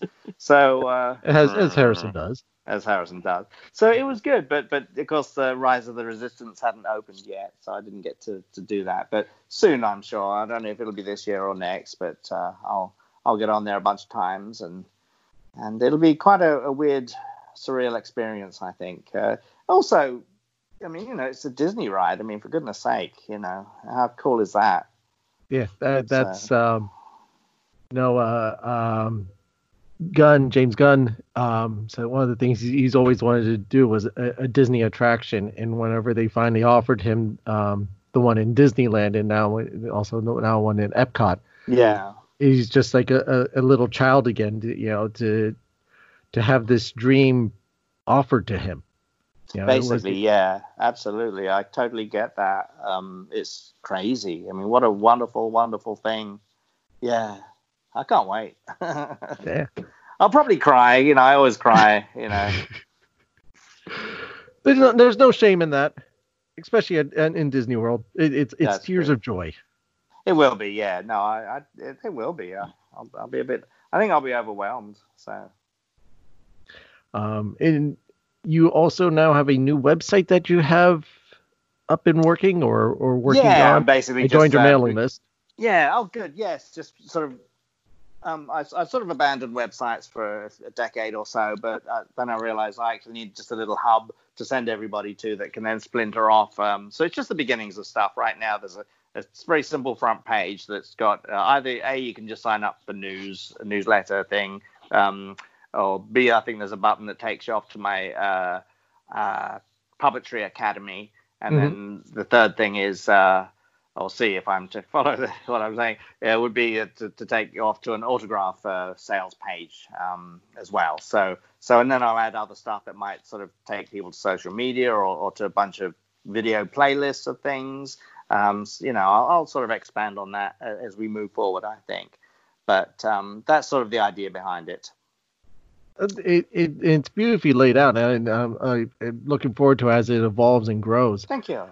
Um, Yeah, trying to keep it simple and, and not not yeah, it's so easy to complicate things. And because I do everything myself, I have to sort of step back and think, oh, hang on, is this actually working? Is this what people want?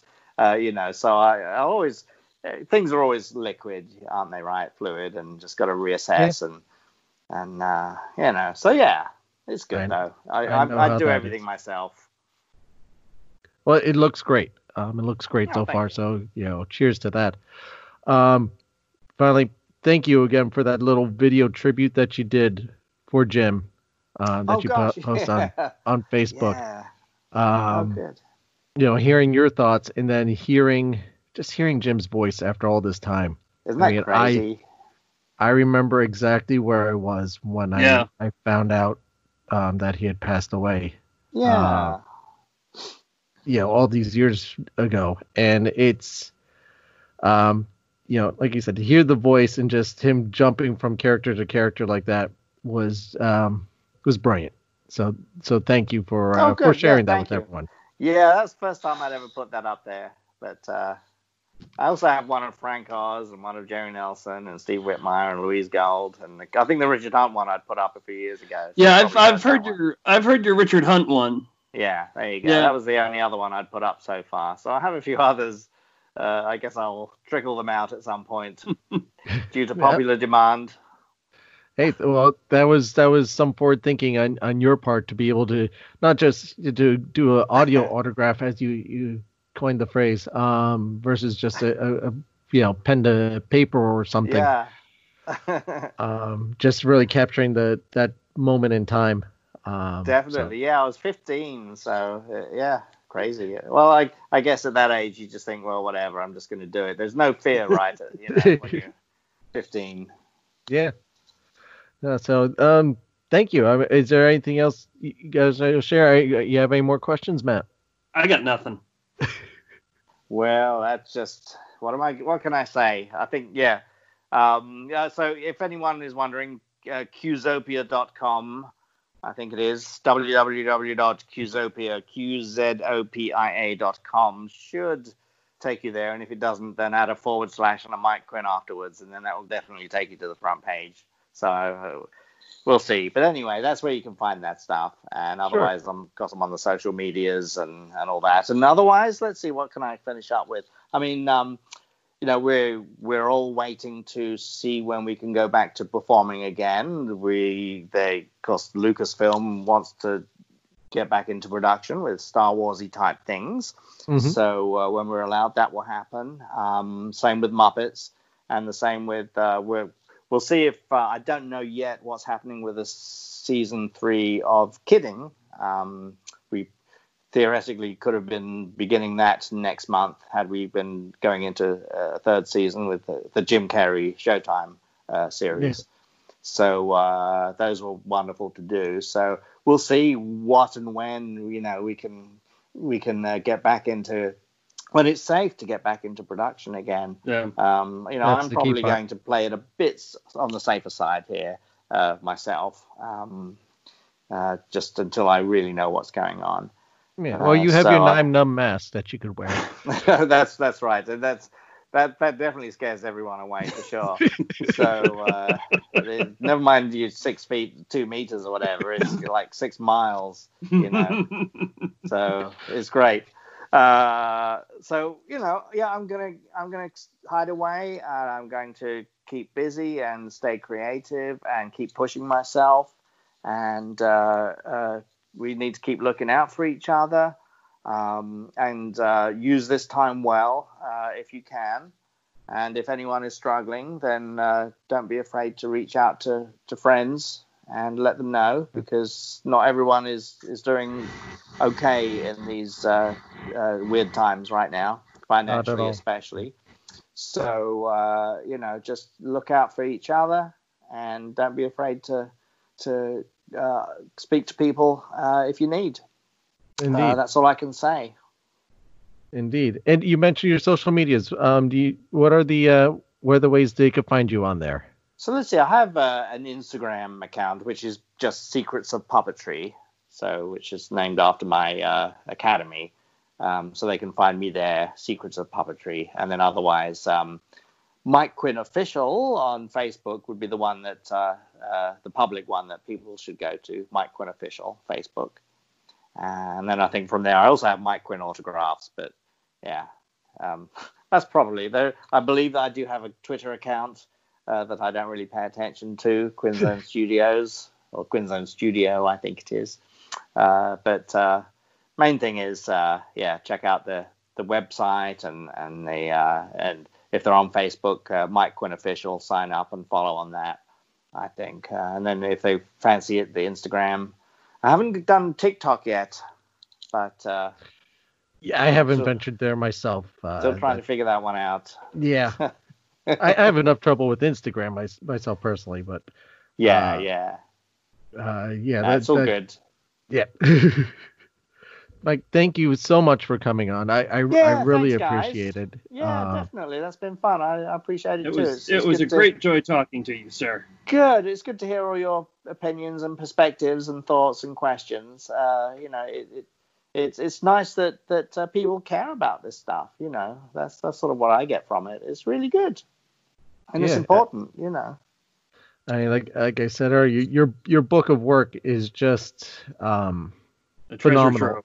Yeah, it, Oh. it, the, the amount of things in in such inspiring uh, films that you know not just just just not, not it's not usually just another film. It, it these films have kind of stood the test of time and resonated with people in one way or the other between Muppet Yeah. Caper or the Star Wars or like I said yeah. Roger Rabbit for myself. yeah, Little Shop of Horrors. Some people are Sharp into. Horrors, and- and Dark. Crystal. I don't feel I've done my biggest thing yet, which is funny, isn't it? I actually think I haven't quite got there yet. There's like this other big thing that I, you know, that I can really say, okay, that was me. You know, I can I can die happy now. So I I can't die yet because I'm I haven't done my biggest thing. So well, we we did we never wish that upon you though.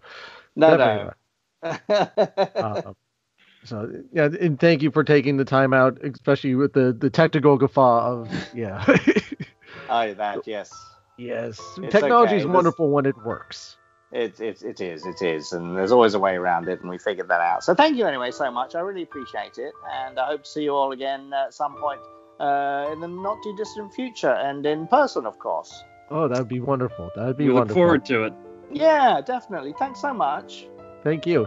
Thank Take you. care. Cheers. Bye. Cheers.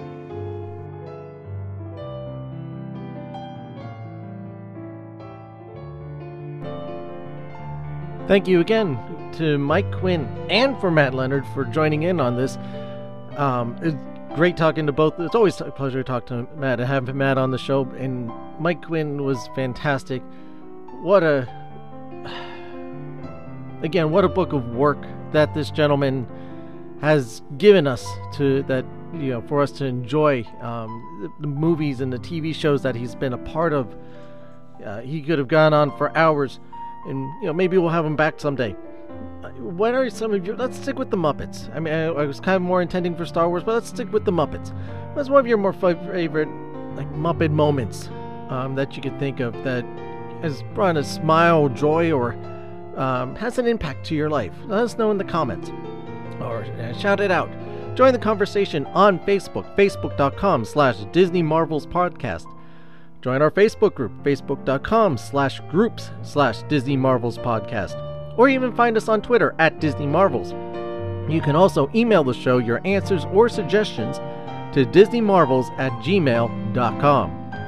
You can leave a voice message through the Anchor app or website. Links to all these are in the show notes.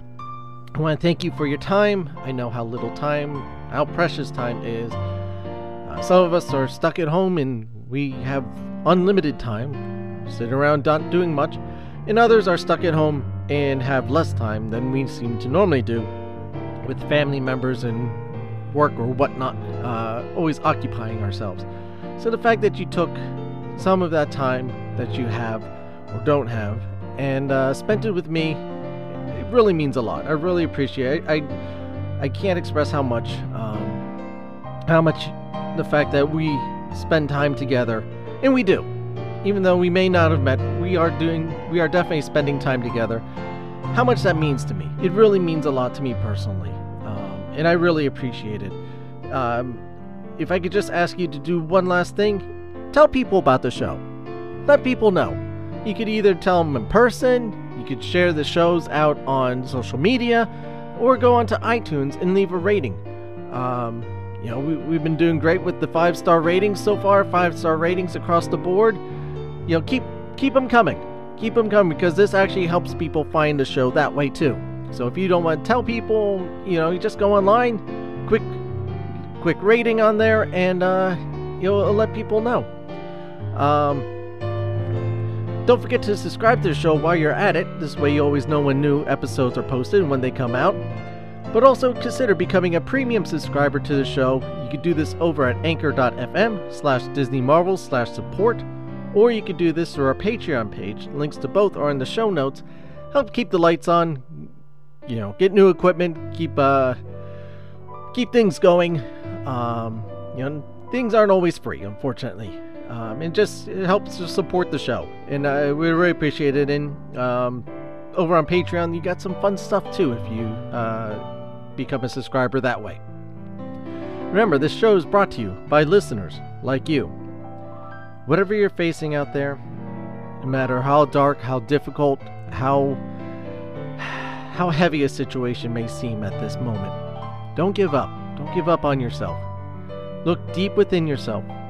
You will find a strength. You will find a light. Grab hold of that light, embrace it. For you too are amazing. You are worth it. And you are your own hero. Be your own hero. And you can accomplish great things. Accomplish wonderful things. You are beautiful. Believe in yourself. I believe in you. Never give up. Never get in. Give in. Now I want to end this show with a quote from Walt Disney himself. Of all our inventions for mass communications, pictures still speak the most universal and understood language. That's from Walt Disney. Thank you again for listening, everybody, and I'll see you next time.